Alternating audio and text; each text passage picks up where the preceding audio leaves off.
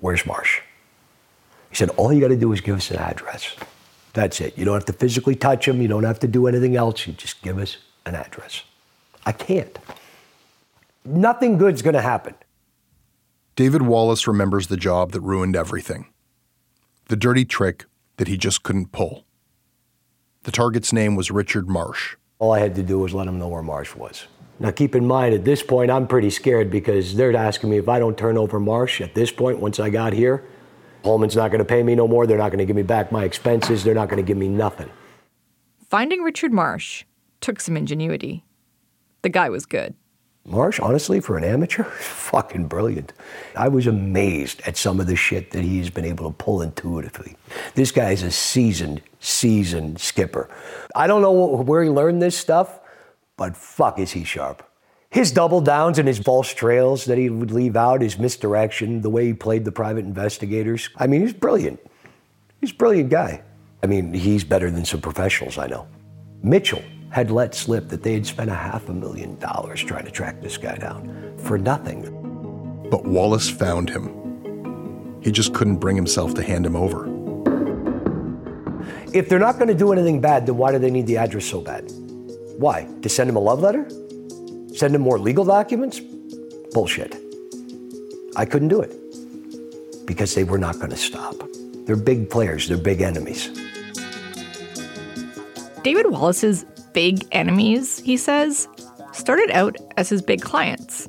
He met them through his growing network of customers in the world of conservative politics. But these clients were different from the strategists and candidates he'd done dirty tricks for throughout his career. These clients came from a church, a little known evangelical sect called the Plymouth Brethren Christian Church.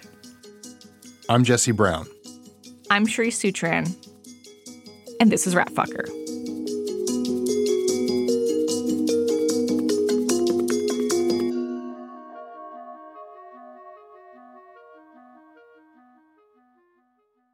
My name is Richard Marsh. I'm a ex-member of the Plymouth Brethren Christian Church. I was born into the church and left at the age of 46 and I'm currently in Canada Richard Marsh would become a key player in the Klondike Papers story. But before all of that, he was a person born into the Brethren, a religious group that David Wallace says he wants to take down. I mean, I hope that whole church burns to the ground, their entire organization. We wanted to find out why, and we wanted to find out who this group is. Some basic research will tell you that the Plymouth Brethren are evangelical Christians who live in communities in Australia, England, New Zealand, and Canada. There are various types of brethren, but the group Richard Marsh belonged to are a very specific sect the Plymouth Brethren Christian Church. When we refer to the Plymouth Brethren in this podcast, that's who we'll be talking about. Not any of the other brethren, just the PBCC a group of about 50,000 globally who are known for their extreme interpretation of separation from evil. We wanted to know what that meant and who they really are, and why their members might have ended up hiring a guy like David Wallace to hunt down one of their own. I reached Marsh over Zoom at his home in an undisclosed location in Ontario. Marsh has been in hiding for years. The man staring back at me over Zoom is an unassuming looking, middle aged British man with a polite, quiet demeanor. And what he told me was that for him, all this started with his upbringing in the Plymouth Brethren Christian Church. Uh, well, being born into the Brethren, in your early years, you, you don't really realize that there is anything outside of it. You're not allowed to watch television. You're not allowed to go to the sex education lessons. You're not allowed to do extracurricular activities. You're not allowed to dance. You're not allowed to do a whole list of things. Marsh married another church member, and together they had five children. I got engaged when I was 20, and my, well, now my ex wife, of course, she was 19 if you're not married by the time you're 23 or 24, you are, you know, it's kind of considered there's something wrong with you. We had only spoken for about five minutes before we got engaged. I spoke to her very briefly at one of the Bible readings. Um, she was from an adjacent meeting. Marsh, like many other members, took a job with a Brethren owned business. He says the church later moved his family from the UK to another small Brethren enclave in Regina, Saskatchewan. Moving families around, according to Marsh, was a part of the church's way of building up communities around the world. So, who are the Plymouth Brethren? Here's how they describe themselves on their YouTube channel. The Plymouth Brethren are a very caring society, and it's very impressive. They not only look after themselves, but also reach out to the community and touch lives in so many ways. We sent questions to the Plymouth Brethren Church about everything you're going to hear on this episode. In their response, church spokesman Merrick Grimshaw said that the Plymouth Brethren are not a cult. Grimshaw confirmed that Brethren members can only marry other Brethren members. Grimshaw said that members do not vote or make political donations, but said that they do use mobile phones, play sports, and dance. Grimshaw said that Brethren have no formal hierarchy, no centralized control, and no paid clergy. In fact, Grimshaw said that the church has no employees at all. Journalist Marci McDonald might know more about the Brethren than anyone else outside of the sect. She wrote a book called The Armageddon Factor about fundamentalist Christian movements in Canada. She says the Brethren first broke off from other groups with their hardline stance on not socializing at all with outsiders, and then changed again in 1959 when one specific family took over.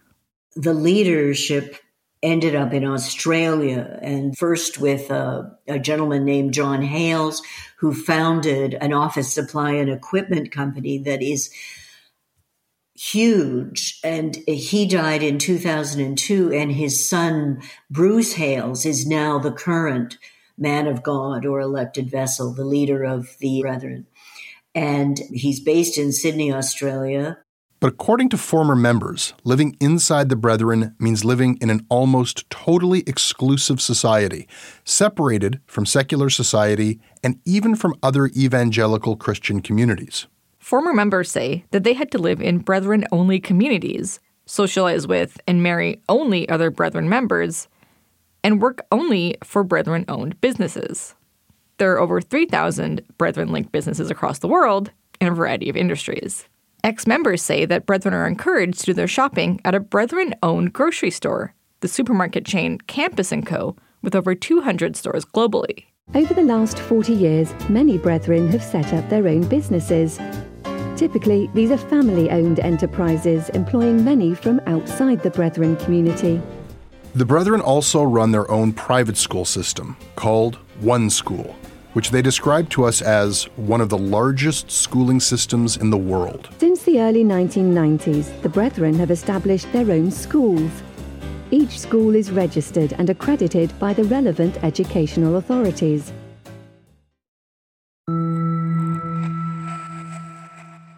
According to former Brethren members, some of whom have just launched their own podcast, the church and its many companies control every aspect of followers' lives, all for the benefit of their global leader in Australia, Bruce Hales. This is Lane Admiral, who left the church at age 18. Then they have one school which handles all the entire church's schooling from kindergarten right up to high school. And of course, you're not allowed to go on from there. Then they have Community Trade Link. That's literally their version of Kijiji for members to buy and sell stuff on. Then they have this lame attempt at Spotify called Trove, where it's only PBCC music allowed and all of it has to be pre approved. Wow, I bet it's really fun, great music on there. So they have all these things running their entire lives, their business, their food, what they see on their TV, at their internet, absolutely everything is controlled. Hmm. I don't remember Jesus doing anything like this. And it goes further than that because they also have their own health insurance company. Basically, Bruce Hales' aim is to capture the entire revenue stream yeah. of 55,000 people globally and make a profit on it. You get your generous wages working for your brethren business, but then every penny you spend, you're actually spending it with the church. So he claims it all back. The Brethren Church denies that its members are under any obligation to use those services, and they deny that the church or Bruce Hales profits from them. They also deny that they have a formal hierarchy. However, their website lists Bruce Hales as the church's most senior leader. According to media reports and investigations into the Brethren, Hales is a multimillionaire who is known by other titles within the church, including Supreme Leader, Man of God, and elect vessel. Former members of the Brethren talk about practices called shutting up and withdrawing from, in which members are shunned. Shunning is a kind of punishment that many former brethren say is the cruelest part of the church. Often it's a precursor to being kicked out of the flock. Other times, shunned members leave of their own will. The Brethren Church denies having anything to do with it. They say it's up to individual families to decide if they want to communicate with members who have left, and that the church itself would never stand in the way. They didn't answer our question about whether members are ever instructed to shun members who still live within the community. Former members say that can happen for many reasons. For example, if you are a victim of a terrible accident, that can be taken as a sign that God is punishing you for your sins, and as a result, your own family members may be required to shun you, even while living with you in the same house. Once again, journalist Marci McDonald. Once you are shunned, you are as dead. And so this has caused breakdowns and in some cases, apparently, I don't know of this personally, but I have read many a case of suicides because they are unprepared for the real world. So it has caused for those who have been shunned such a trauma. And if they've spoken out, they've been hunted down. And uh, lawsuits have been launched to either force them into bankruptcy or certainly to shut them up.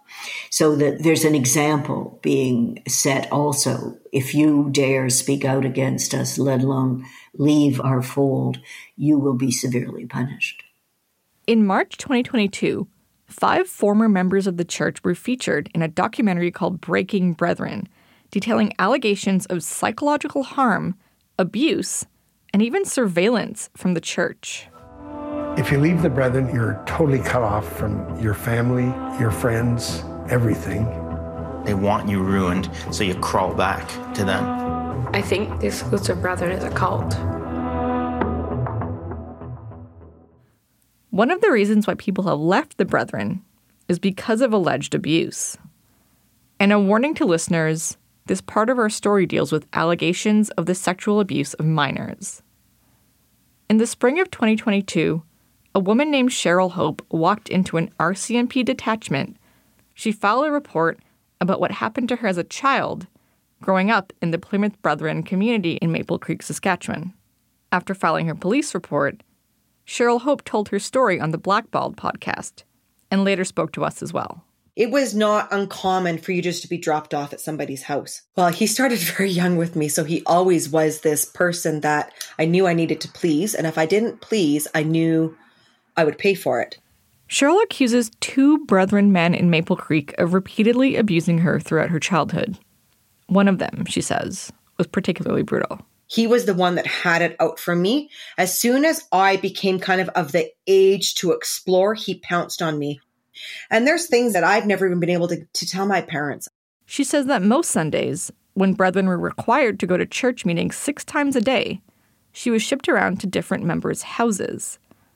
And the things that happened there, she's kept secret for a long time.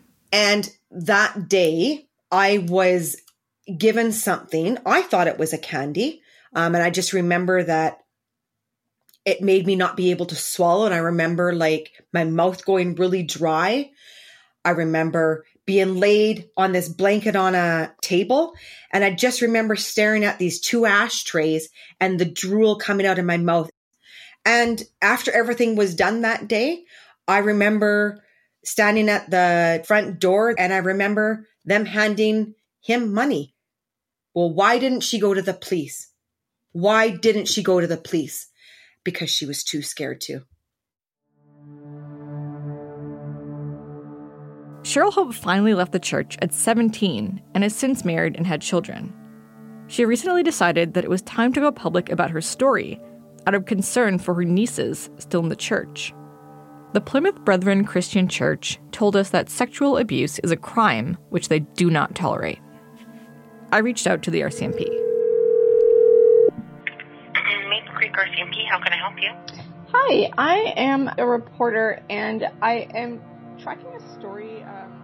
They confirmed to me that in the summer of 2022, Saskatchewan police received allegations of historical sexual assaults involving members of the Plymouth Brethren Christian Church, which they are now investigating. The Brethren Church says that to their knowledge, no church member in Maple Creek has been contacted by any law enforcement authority about allegations of sexual abuse. Since leaving the church 30 years ago, Cheryl Hope has lost contact with her parents and everyone she knew in Maple Creek, with the exception of a few people who left the church like her. One of those people is Carmen Drever. Drever hails from North Dakota but moved to Maple Creek at the age of 18 after marrying a man from that community.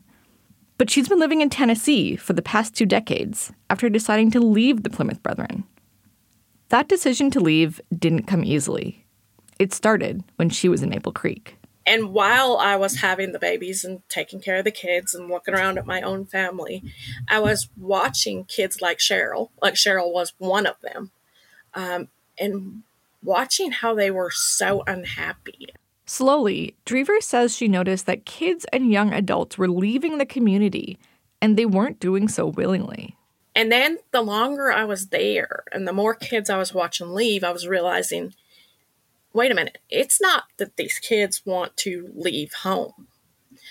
And here, what I was realizing is these kids were being the target of, you know, two or three different leaders, and they would gradually beat them down and beat them down.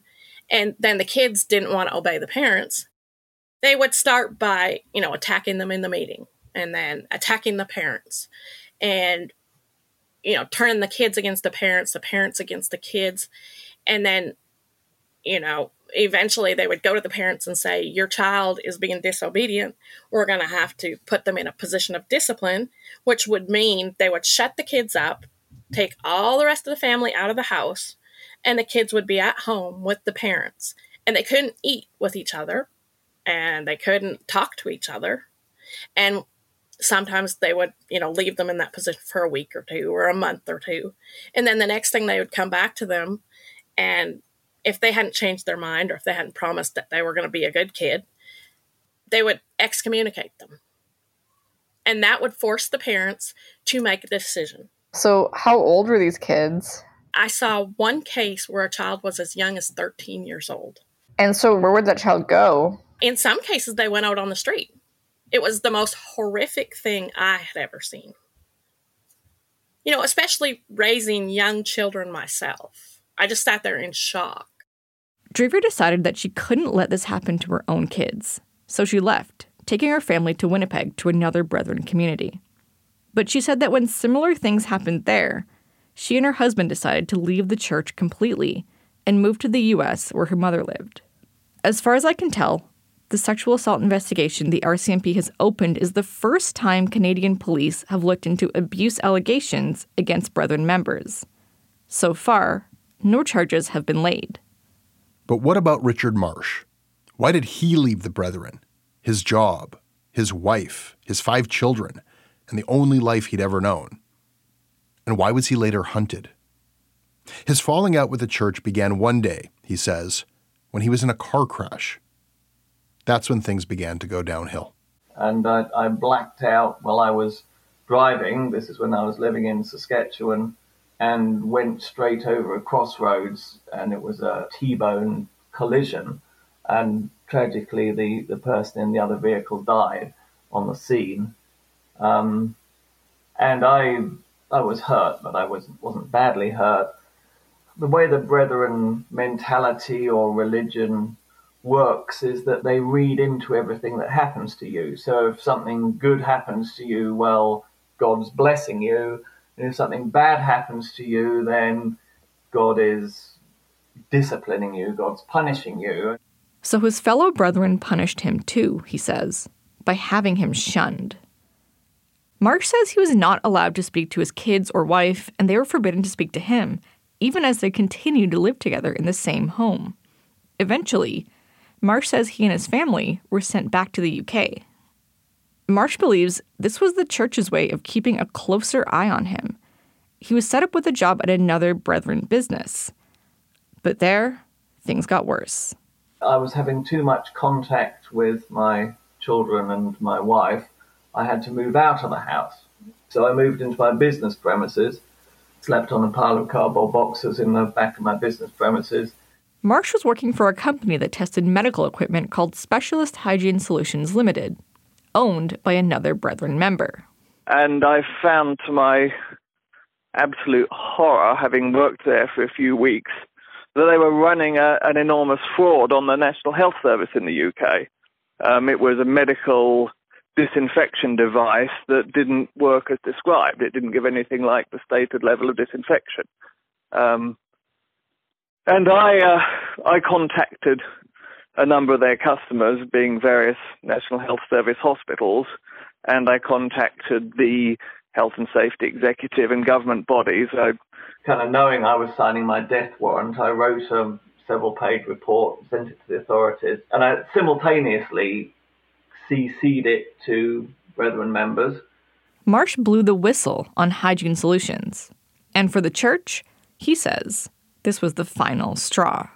And of course, that precipitated the end of my relationship with the Brethren because you know, you don't do that. If someone's doing something wrong, they deal with it internally. You do not turn members of the sect into the authorities, even if they have broken the law. The church denies this and tells us that they encourage members to report any illegal activity to the proper authorities. So um, I left the brethren in disgust that they were going to cover this thing up rather than put it right. And then I published a whole load of, you know, very unwisely and very naively, I published all my findings quite extensively on a Facebook page and a website. Marsh was sued by its CEO for libel. Now, the libel case wasn't for anything I'd said about the equipment, so they succeeded in securing a civil libel case against me and uh, damages of £55,000. Hygiene Solutions denied the allegations and also sued Marsh. They settled the suit on the terms that Marsh would not repeat his allegations. He broke those terms and was convicted of contempt of court. Marsh was now out. Out of the Brethren and out of the UK. Instead of paying his debts, he fled to Canada. And because he's no longer Brethren, his wife and his five children haven't spoken to him since. That was seven years ago. Eventually, he got into online dating, met a woman from Jamaica, and they got married and began a new life together. He took a job working in a bakery in Scarborough, Ontario. We asked the church detailed questions about the story Richard Marsh just told. We asked if he was indeed shunned, driven out of the church, and then harassed and persecuted. They did not deny any of it directly, saying instead, Those are not matters for the Plymouth Brethren Christian Church. Once he was out, Marsh found other former Brethren members. Ex Brethren, including Cheryl, Carmen, and Richard, are now connected online, where they lend each other support and work together to document what they see as the rampant abuses of the church. Richard Marsh became especially active in exposing the Plymouth Brethren. In fact, he may have become their most dedicated critic in the world digging up every Brethren expose that he could find and putting it all online, along with his own allegations against them. Eventually, David Wallace was hired to find him.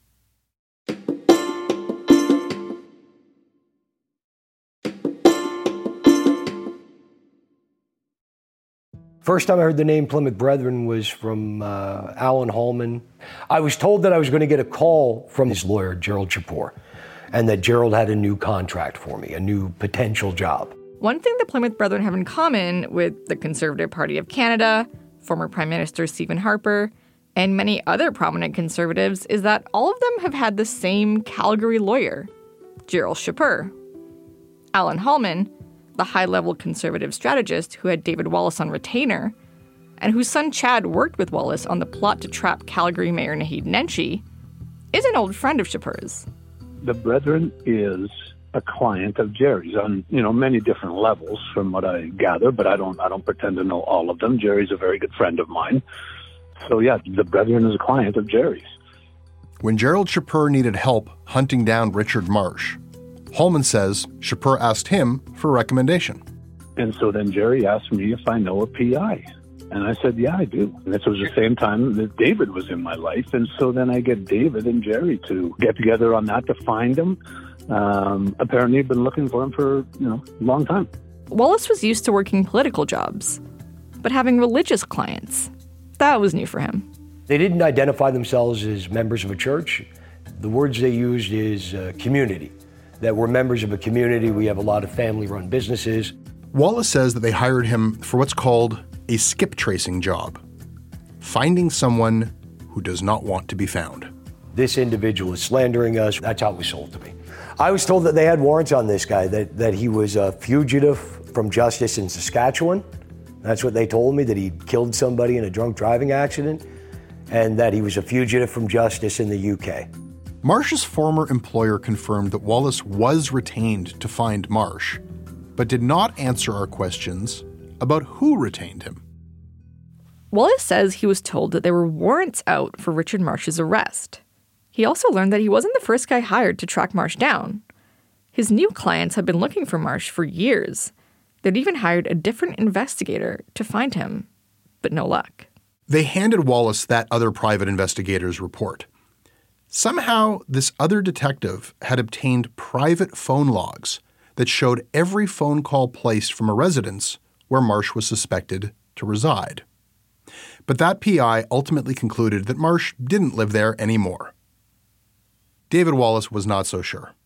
Now, they didn't think Richard was there. They'd staked it out for months. His wife was going to school nearby. I noticed that there were several different food deliveries, and the timing said to me that these deliveries were taking place while the woman was in school. Wallace thought he now knew where Marsh liked to order his pizza from. So instead of bugging Marsh, he bugged the local pizza place. So I put a little jack on his phone.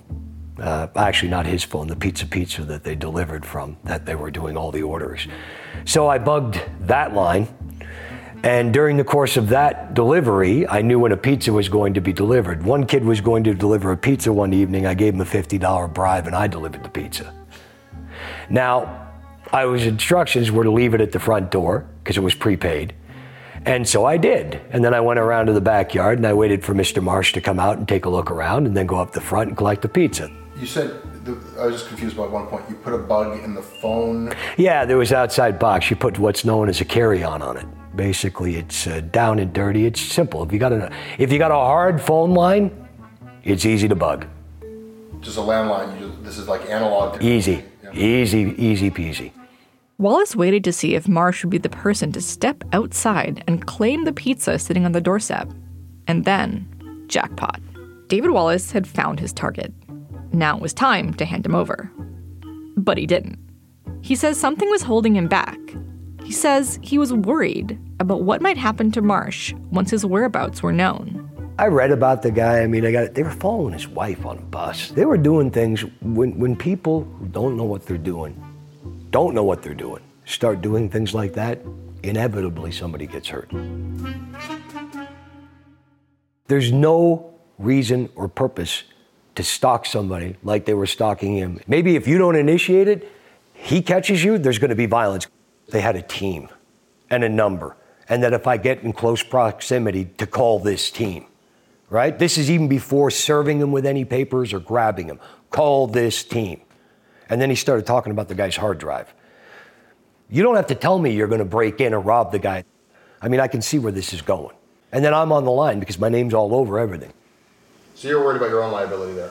I, of course. I was worried. I mean, demonstrably, if anything happens to this guy at that point, I'm complicit. Warwick Fentiman, Marsh's old boss and the CEO of Hygiene Solutions, responded to our questions in an email. He said that the suggestion that there was a plan to turn over Marsh to the Brethren is entirely false. He said that all that was wanted was Marsh's address so that he could be served with legal papers. But David Wallace feared that the real intentions were much worse. So instead of handing Marsh over, Wallace sent him a warning through an intermediary. Wallace reached out to a friend of Marsh's, a doctor in Alberta named Kirat Singh, who not only confirmed to us that this happened, but who happened to have recorded the original call. You know, these are not normal people, and I'm doing all this research, and it leads back to these wacko religious freaks. Once again, the church's spokesperson tells us that what happened to Richard Marsh was not a matter for the Plymouth Brethren Christian Church. They're telling me that I've been engaged for the job that I took the deposit and I have to finish it. I'm, I'm not finishing a job with these people. I told them I'll give them their money back. I, I don't want nothing to do with it. Uh huh. Look, there's too many weird things going on on this. Yeah, yeah, yeah. I mean, they're talking about kidnapping. Mm-hmm. Are, are they This, this ain't right. are they specifically explicitly using that word? Not that word, but they sure as hell danced around it. Mhm. And they're offering all kinds of dough on top of it. Mm hmm I mean, how much are they offering you? They said I got a blank checkbook to find this guy, and they told me if I could find him within a month, they'll give me a hundred and fifty thousand dollar bonus. Mm-hmm. That's that's insane for a guy who's a nuisance. That that that don't add up. They they want more from this guy. Mm-hmm. He must have the goods on them and something fierce. Mm-hmm. Why doesn't he go to law enforcement or something? What? There's got to be somewhere he can go. I just lost the last two payments in the bank. I, I, I, I, I want to give them their money back. I, I, I don't want to do this. Yeah, yeah, yeah, yeah. Like this is too heavy for me. I don't do this sort of stuff. I do I do certain fixes, but I don't do anything to do with with. Look, there are cops out there. If they got a claim or something against this guy, that's one thing. Mm-hmm. But that's not what this is about.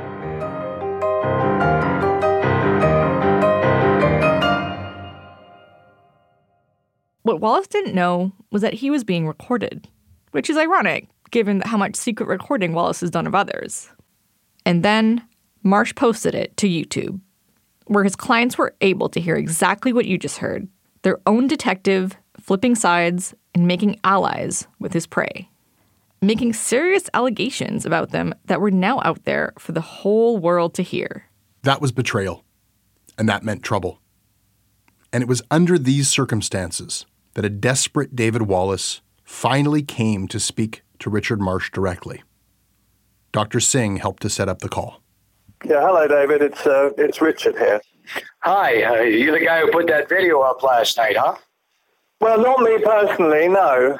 Um, there is a whole there's a whole organisation of of former members of the Exclusive Brethren who have been suffering from this kind of thing for uh, 50 years now, I suppose. So there's, there's generations of us.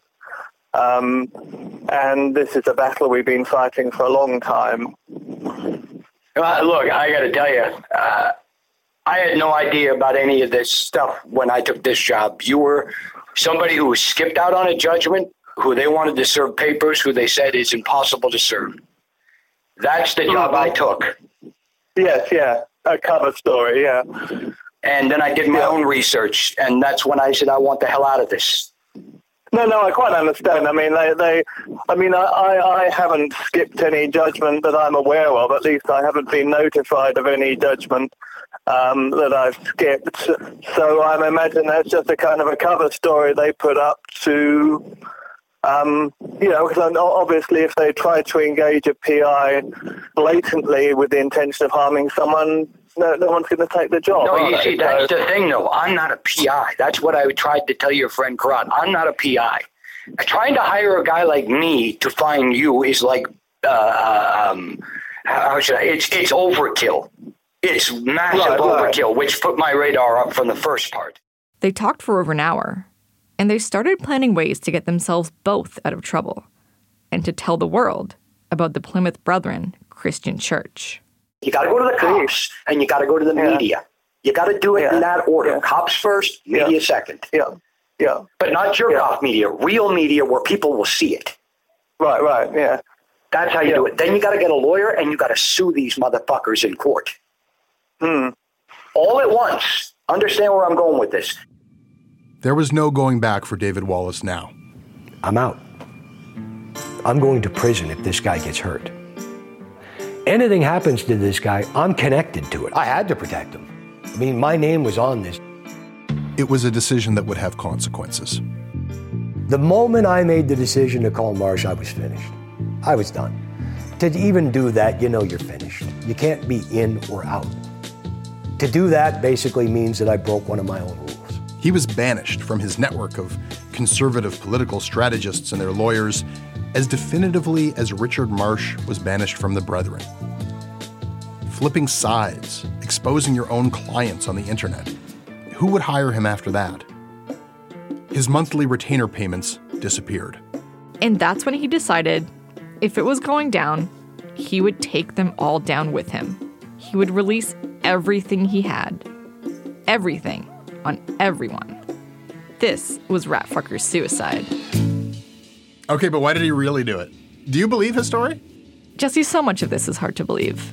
The Klondike Papers are connecting all the dots. The centerpieces are global. The murder for hire plot against our own prime minister. The Klondike Papers. These guys were instrumental in sending people to Ottawa for the convoy, former lawyers for the PC party, possibly fathering children who are running for the party leadership. Like, it's fucking out of control. The truth about the Klondike Papers conspiracy theory. That's next time on the conclusion to Ratfucker.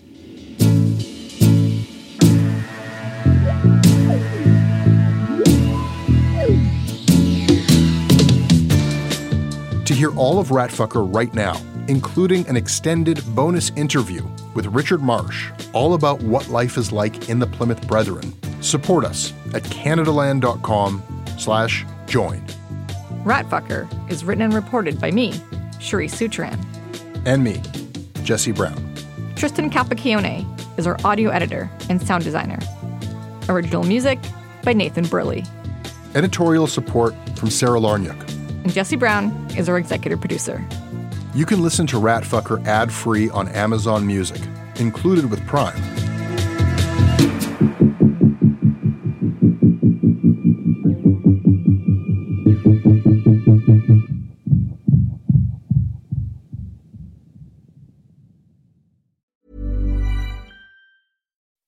When you make decisions for your company, you look for the no brainers. If you have a lot of mailing to do, stamps.com is the ultimate no brainer. Use the stamps.com mobile app to mail everything you need to keep your business running with up to 89% off USPS and UPS. Make the same no brainer decision as over 1 million other businesses with stamps.com. Use code PROGRAM for a special offer. That's stamps.com code PROGRAM.